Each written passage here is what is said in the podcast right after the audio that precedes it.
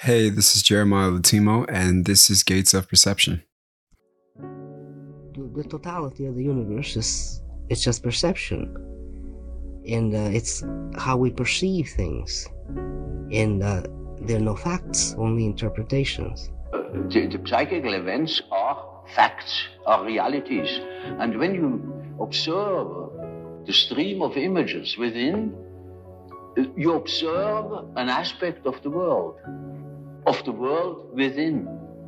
And so, you see, the man who is going by the external world, by the influences of the external world, say society or perceptions, uh, sense perceptions, thinks that he he is more valid. Don't relate yourself to any person, anything, any idea. Tell me. Thank you so much for tuning in today. Thank you for joining me for this conversation. If this is your first time, welcome. Thank you for being here. And if this is not your first time, thank you so much for joining. Thank you so much for supporting. I'm so excited to get into the topic at hand today. So, what I want to discuss, I think I will title this podcast episode Love Beyond Restricting Gender Roles. And the reason I want to talk about this today is to really build on something that I spoke about in another podcast episode called Expanding What It Means to Provide and Protect. So if you haven't listened to that, please go tune in after this episode or before you jump into this one. But the reason I want to expound on that is because throughout that episode, I painted a picture of a different embodiment for men and one that was not only rooted in something modern and new, but that was also centered in the ancient ways of living, the ancient ways of relating to one another, kind of a marriage between the two. I only focused on how men can show up in that podcast episode, but in this episode, I want to talk about how that looks like when we're relating to one another, when we're in relationship, right? When we're in love with our partners. What does that look like when we're both no longer bending, right, to these restricting gender roles of you have to do this, you have to look like this, and you have to, you know, provide and nurture and all of these roles that we have assigned ourselves, but also have been imposed on us. And what does love look like, right, for the modern day relationship? What does it look like when two people are no longer subscribing to that? So, the current way we relate to one another, as I mentioned in the podcast episode, is from a very archaic way of relating, which is that men provide and protect, and that providing and protecting is from the lens of I provide the financial support, I provide the food, I provide the the house, and then there's this role that the woman is assigned to where she kind of nurtures the house, she takes care of everything, she has all of these responsibilities at home. And and that worked and that was even useful for the times of the past. Right? When you think about our ancestors that is how they related to one another because they were hunter gatherers and there were people that needed to remain at home that couldn't hunt for food, right? So these roles were actually conducive for the type of society and the, the time that these people were living in, our ancestors were living in. And so now, the time that we live in, things are a bit different. Like we have women today that are literally breadwinners, uh, is what they refer to as. And breadwinners being that they make way more money than their partners, that they provide the financial support at home, right? So that is an obvious reality that women have completely shifted and even evolved in many ways from how they were living and relating to the world 5,000 years ago. Women before didn't even have the rights to be able to start their own business, let alone vote, right? Let alone walk outside without their man beside them. And this still takes place in other parts of the world like Syria or Afghanistan and even Africa. So there's so many ways in which we're so behind where we haven't caught up to the reality we exist in now. So back to the point is that women are relating with themselves and the world on a completely different scale. Before women didn't have these didn't have these advantages. They were denied these privileges. So I see women that are breadwinners today that are starting their businesses, that are pursuing their passions, that are deciding to get married when they're 30 and have children in their late 30s as women that are responding, right, to the trauma of not being able to make that choice, not being able to have that freedom to say, wait, I can be financially independent. I can choose how I want to live my life. I am not bound to this man, nor is the quality of my life bound to the man that I choose. I can create that for myself. So I see these women all of the time, I have close friends, my partner. I see them as women that are rewriting something, right, within their own matriarchal lineage. And men today are doing something completely similar in their own way, which is there was no room for men to emotionally connect to themselves and to their partners because the environments that they lived in, the ways that they related to the world based on the time that they were living in, did not require that. It required them to be stoic, it required them to be strong, it required them to be bold and courageous. Right? So if I'm at war all of the time, if there are civil wars taking place, if my land is constantly being invaded, right? If I have to be vigilant for saber-toothed tigers or woolly mammoths or wolves attacking my village or my tribe. I don't have time to emotionally process what's happening in my body. That will actually put me in danger. That will endanger my tribe. If I start crying and connecting to my emotions, right, and sobbing around the grief that I'm experiencing from watching my brothers die that time that I'm living in does not require that. It requires for me to actually not connect to those emotions, right? Especially if I live in a country that I'm being drafted to go to war. I don't have time to connect my emotions. Now I'm going to be on the battlefield in two months. I have to prepare for that. So, this was a reality for a lot of men and those men are our ancestors. So, what I'm illustrating here is an understanding that the dynamics that we have currently in our relationships are not just archaic and that they don't apply to the times that we're living in now, but there's another layer that we can look at. It's from the lens of the states of our nervous system. Because our nervous system is not 25 years old. It's not 30 years old. It's not 50 years old. It's tens and thousands of years old. These are ways of relating to emotions and feelings that are stored inside of our bodies.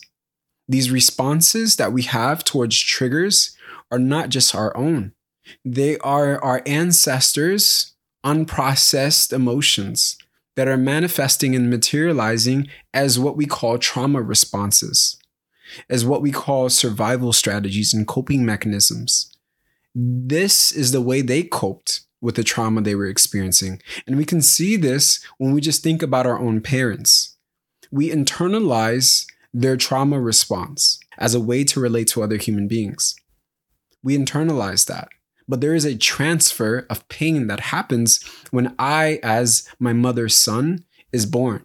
I, as my father's son, is born. There is a transfer of pain. There's a transfer of unprocessed grief that immediately takes place the moment I am born. But this transfer is taking place with everyone. So, what happens in our dynamics when we're relating to one another, right, from these rigid gender roles, what is happening is that the past has not been integrated, right? So, me relating to my partner as a man from these very restricting ways of being, like, I provide, I'm not emotionally available for you, I protect you, that's all you need from me. And the woman looking towards me is, I nurture you, I nurture the home, I birth you children, and this is all that I'm here to provide you. That is the past that has not been integrated and is now manifesting as our present day relationships. So the problem now is that these roles, these ways of relating are now rooted and anchored in patriarchal values and beliefs. So patriarchy is only 5,000 to 7,000 years old. It's not something that is ancient. It's not something that was a part of the ancient world and how men and women and tribes related to one another. So, patriarchy is something that is relatively new and modern in some ways. And the reason that we have to look at the ways we relate, not just from an archaic lens, but also from the lens of wait, how is patriarchy now a part of my relationship? How is it determining my relationship? Is because when we think of gender, when we think about how men should show up, when we think about how women should show up, all of it is centered in performance.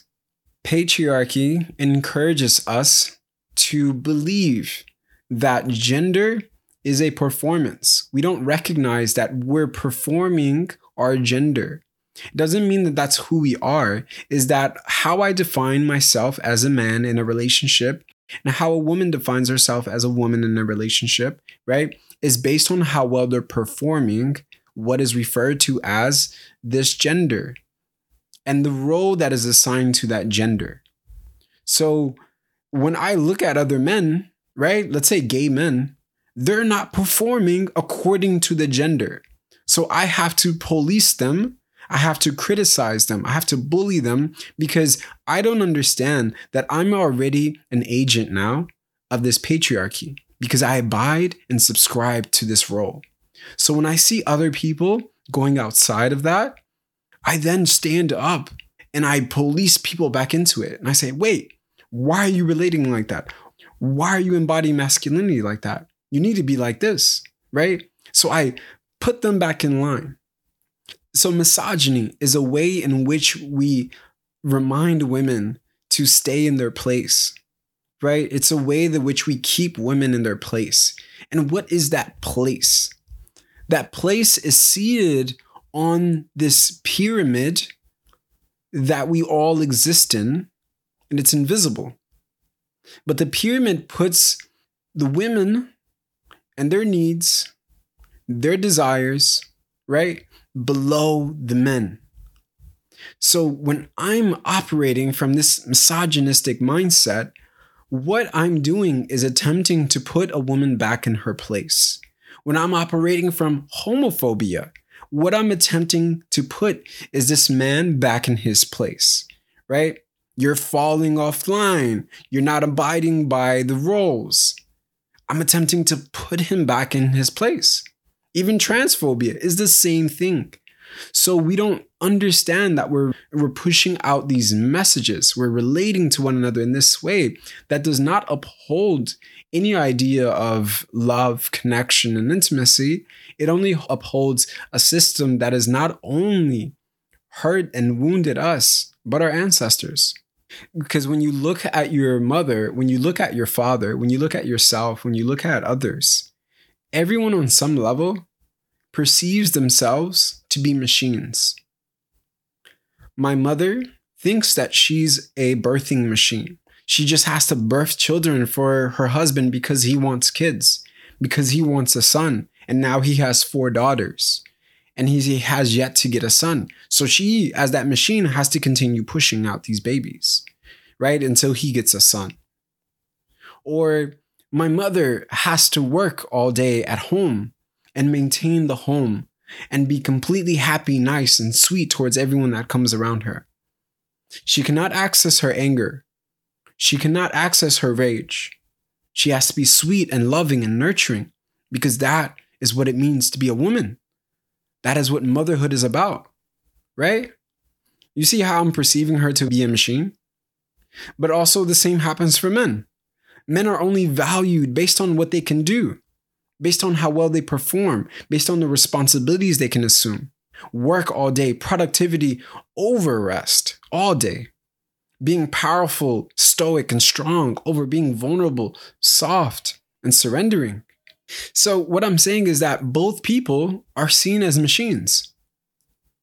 That means both people are under a system that encourages them to not only see themselves as machines, but to see the other person as a machine. So I am encouraged to see my partner as a machine, right? And she's encouraged to see me as a machine. So, what we're ignoring in our relationships because we're bickering and we're fighting between each other is the third party that's in the room. And that is the patriarchal values and beliefs that we're upholding within our relationship. We don't recognize it. But somehow we're so restricted, we're so unfulfilled, we feel so unhappy with one another. And we don't understand why. Because these ways of relating, right? Me seeing other people as machines based and determining the value they bring to my life based on how well they can perform, based on how well they can earn my love, not who they are at their core, not who they are as a human being, but what they can do for me. And this model of relating, we've also learned as children as well, because our parents, right, determined if we were good children based on how well we pleased them, based on how happy we made them, based on how we enhanced their image to their friends. This is how we determined whether we were good children or not. But we carry this over into our relationships, into our dynamics. But what that creates is both people see themselves as machines and tools, not human beings. This is why we can demand perfection from one another, because machines can become perfect. Tools can be perfected, but human beings, they're perfectly imperfect, right? So, this is why we can push hey i need you to be this way i stop doing that change for me change for me change for me because tools and machines can be made different to meet the needs of its user so we're already on the cusp of a new world that's emerging and that requires us to relate to one another on a whole different scale, on a whole different level. And this, for me, is what I see as visions of androgynon. And that vision of androgynon is one where two people are seen as equals. So, the same thing that we aspire to see in the world, this level of equality and mutuality, is the same thing that we intend to create within our relationships. That's why it first always has to begin with you. Always has to begin with how you relate to the world, how you relate to other people. Because all relationships are the foundation of all societies. So, how we relate to one another in private, this vision of androgyny requires us to actually learn what it means to respect and value the powers of the other. What I mean by the powers of the other is that everyone has a energy or a pole that they are more comfortable with. So that means masculine and feminine. These are the two poles. This is the polarity, right? So when we can respect and honor and have reverence for the powers, the, the powers that come with embodying femininity or the powers that come with embodying masculinity, we can create new dynamics and new ways of relating because when I respect as a man the feminine pole, the feminine principle, not in just women, but all of life, I show up in a new way in my dynamic because I no longer restrict my own feminine expression. And I also create space and encourage that within my partner. I learn how to create safety for that within her. And when my partner honors and respects my masculine powers, she honors and creates space for that within herself. And she honors and creates space for that to be expressed by me. So when we do that, there's an annihilation of what we see as gender roles. Because now two people are completely open and free to create whatever dynamic they desire for themselves. Because there's no longer this, oh, the masculine leadership is more important than the feminine leadership. There's no, hey, providing and protecting is way more important and powerful in a relationship than nurturing and connection, emotional depth, and intimacy. I'm no longer pinning these powers, these expressions against each other because there's no war. The war that I believe to be there is when I subscribe to these patriarchal beliefs. Patriarchal beliefs tell me that there must always be a loser, that one must dominate over the other. There's no equal power that cannot take place within a patriarchal society. There's no equal powers that stand beside each other. For me to not uphold that within my relationship is to also release this tension between my power and my partner's power. This fight, this struggle to assert myself above her. The struggle for her to control or to assert herself so that she can be seen as valuable and important and essential right? That dynamic is no longer happening. So there's this balance that takes place. So we come back to an essential principle of what we see as yin and yang. It's understanding that, wait, yin complements the yang, but within the yin exists the yang, and within the yang exists the yin. So there's this understanding that what we're attempting to balance is already balanced. It's already complementing each other. Why have I been trying to perfect something that is already perfect? So we stop doing that in our relationships. And what happens is there's this allowance. So two people are then allowed to be themselves. Two people are now granting themselves permission to be who they desire to become. So when two people are doing that, there is a deep expression of intimacy that is created. And this expression of intimacy that is created is in the marriage between their imperfections.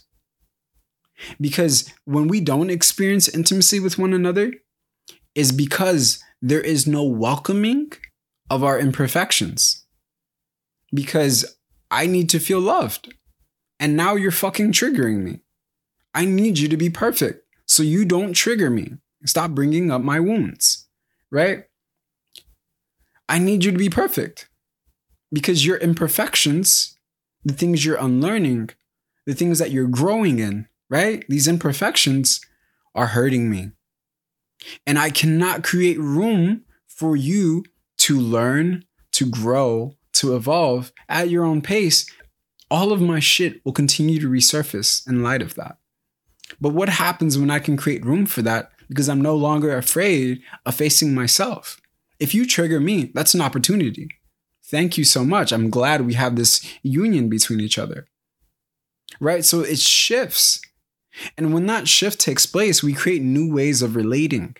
So the reason that these new ways of relating are healing is because the healing isn't found in being with that person. That is a huge part of it. But it's more so in our capacities to change ourselves. To say, wow, the way in which I've been showing up in this relationship is not in alignment with the love that I desire to create. In recognizing that, I change myself. And it's in changing myself that I find the healing that I thought this person was supposed to bring me the healing is actually coming from the relationship and my capacity to welcome in new ways of relating to that person. And those new ways of relating to that person are not rooted in my own pain, are not rooted in the models of relating that I have seen in my life.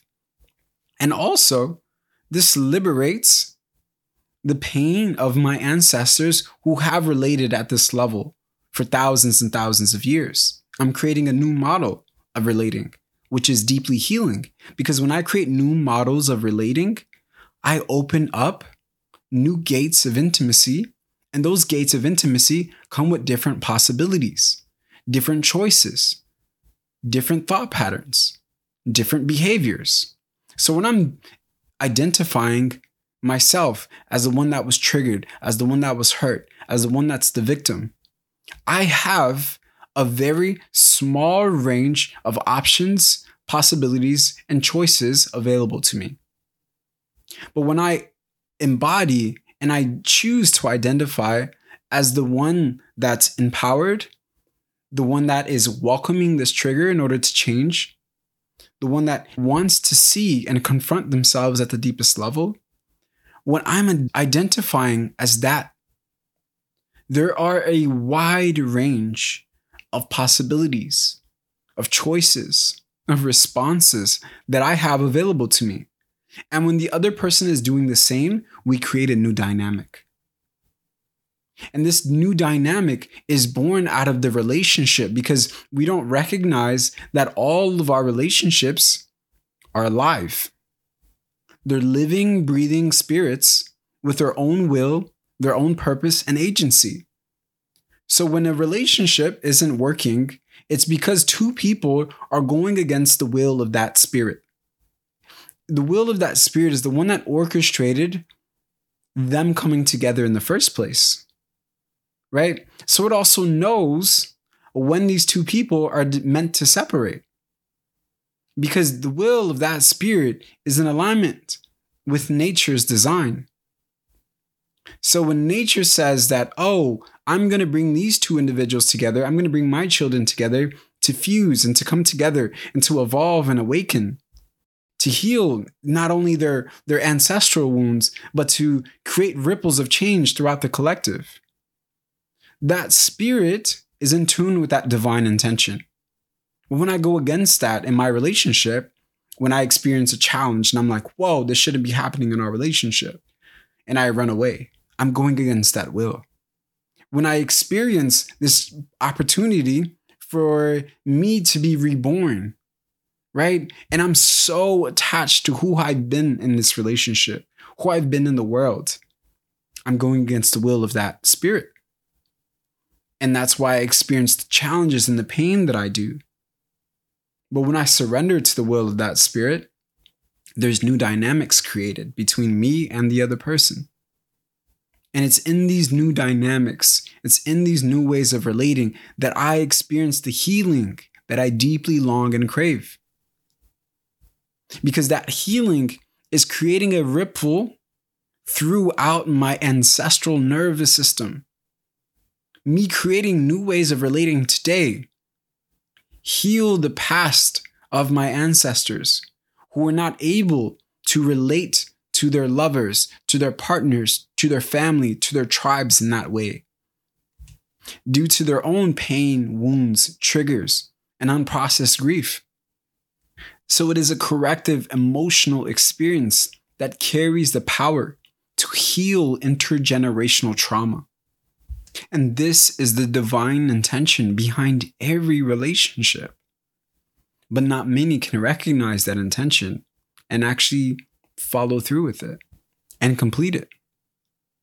So it is each of our responsibilities to find a new way of relating to one another that does not demand perfection from each other, that welcomes the imperfections of the other person, that accepts their humanity.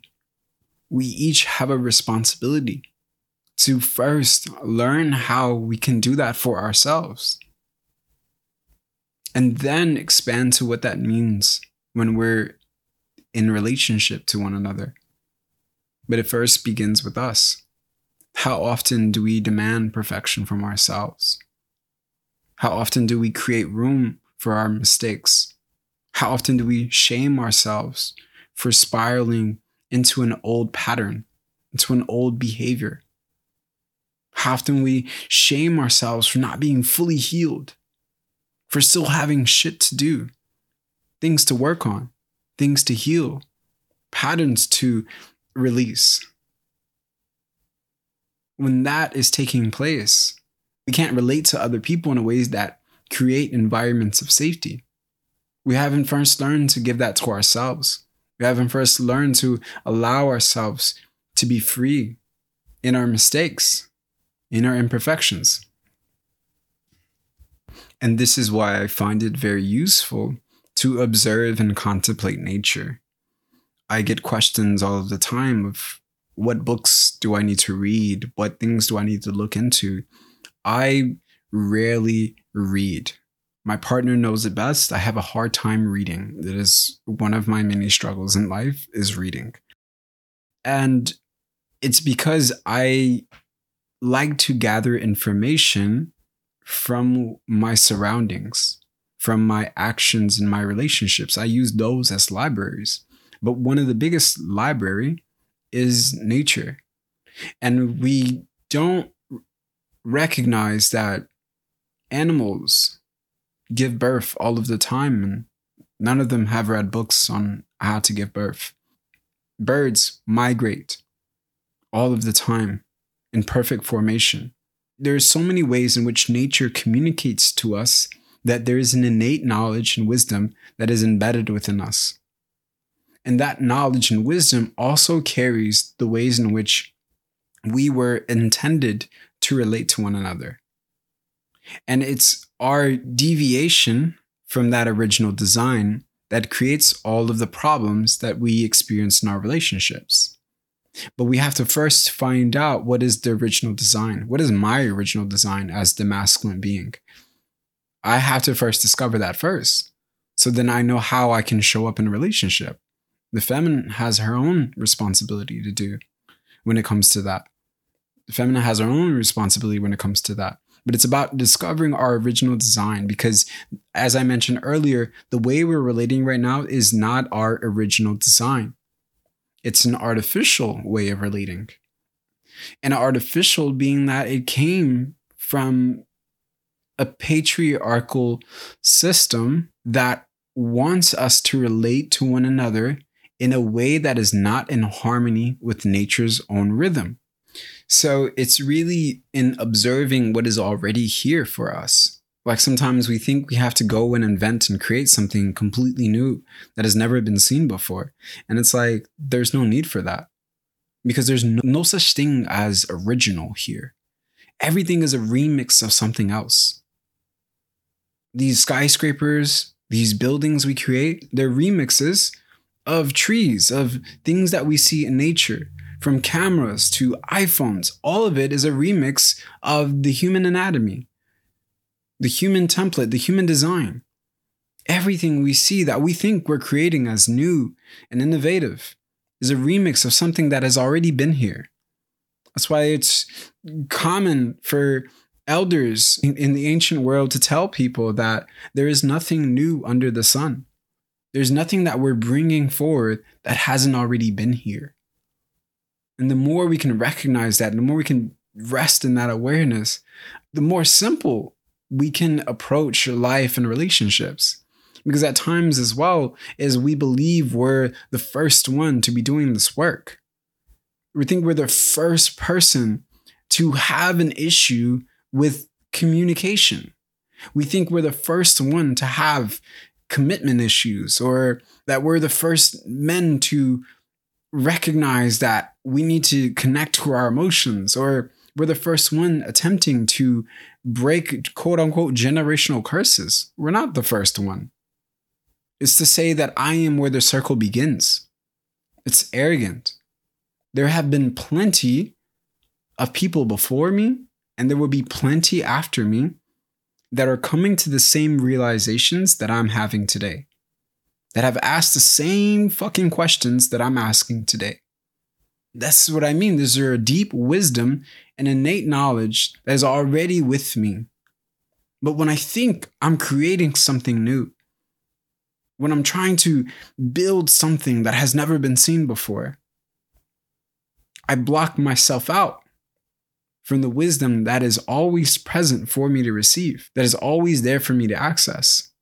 So, part of that is recognizing that what we think we're creating that is new is not new at all. It's just us returning back to our original design.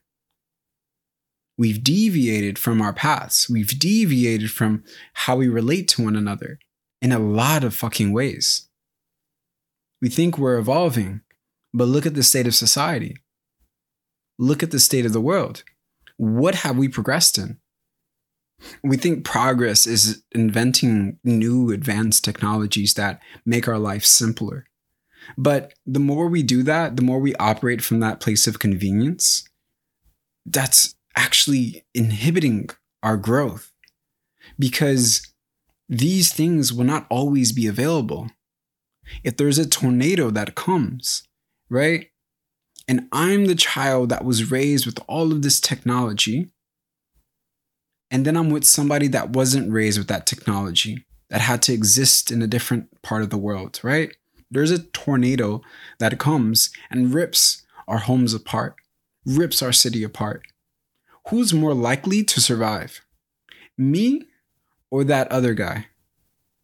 Most likely him, because he's been equipped, he's been trained to learn how to function without this dependency on technology. While I'm here, highly dependent on it to move and navigate my life, to find food. So important for us to understand that we have been digressing, that we are so removed from how we once related to one another. And that's why the indigenous cultures carry and maintain that wisdom. And that's why part of this work is in recognizing who has remained in contact with that knowledge. And when we recognize those cultures, we must celebrate them, but we also must learn from them. Like there's a level of reverence we need to have because it's saying that throughout this expansion, quote unquote, in the world and society, these people have chosen to remain with the original design of nature and have remained in tune with that rhythm, that way of being. So it is, I think, very important that each of us take time to tune into the messages and the wisdom of indigenous tribes and cultures because that will inform us when we're trying to understand how removed we are from the ways in which nature intended for us to relate to one another. We can only really see that when we look towards other cultures that have not drifted from that path. And from there, we can also find ways in which we can create new identities, especially for men when we're trying to create new masculine identities that are divorced from patriarchy we're literally helpless. We don't understand what that would even look like. Like, it's so hard for us to imagine what that would look like. But these cultures, these groups and tribes of people, they've already remained in tune with what is sacred. They know how to honor what is sacred. They know how to be guardians of the earth. They know how to be servants to the earth and therefore are are embodying what the mature masculine looks like when it's divorced from patriarchy. So there is profound profound wisdom when we take the time to explore these other cultures. So it is difficult and it is challenging, but it's not impossible. We just have to be very willing to turn towards the parts of ourselves that are so attached to who we've been, to our stories, to our drama, to the roles, to the narratives. We have to turn towards those parts of ourselves and be willing to see where our attachments lie and find the courage to release them for something greater.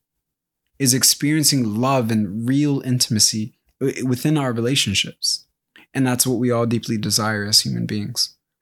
So, with that, thank you so much for joining me for this conversation. Please take the time out to leave a review and let me know how these episodes have been impacting you on your journey. And also feel free to share with anyone else that you know might resonate or find value from this episode. So, with that, I wish you all a beautiful day and a beautiful evening, and I'll see you on the next one. Peace.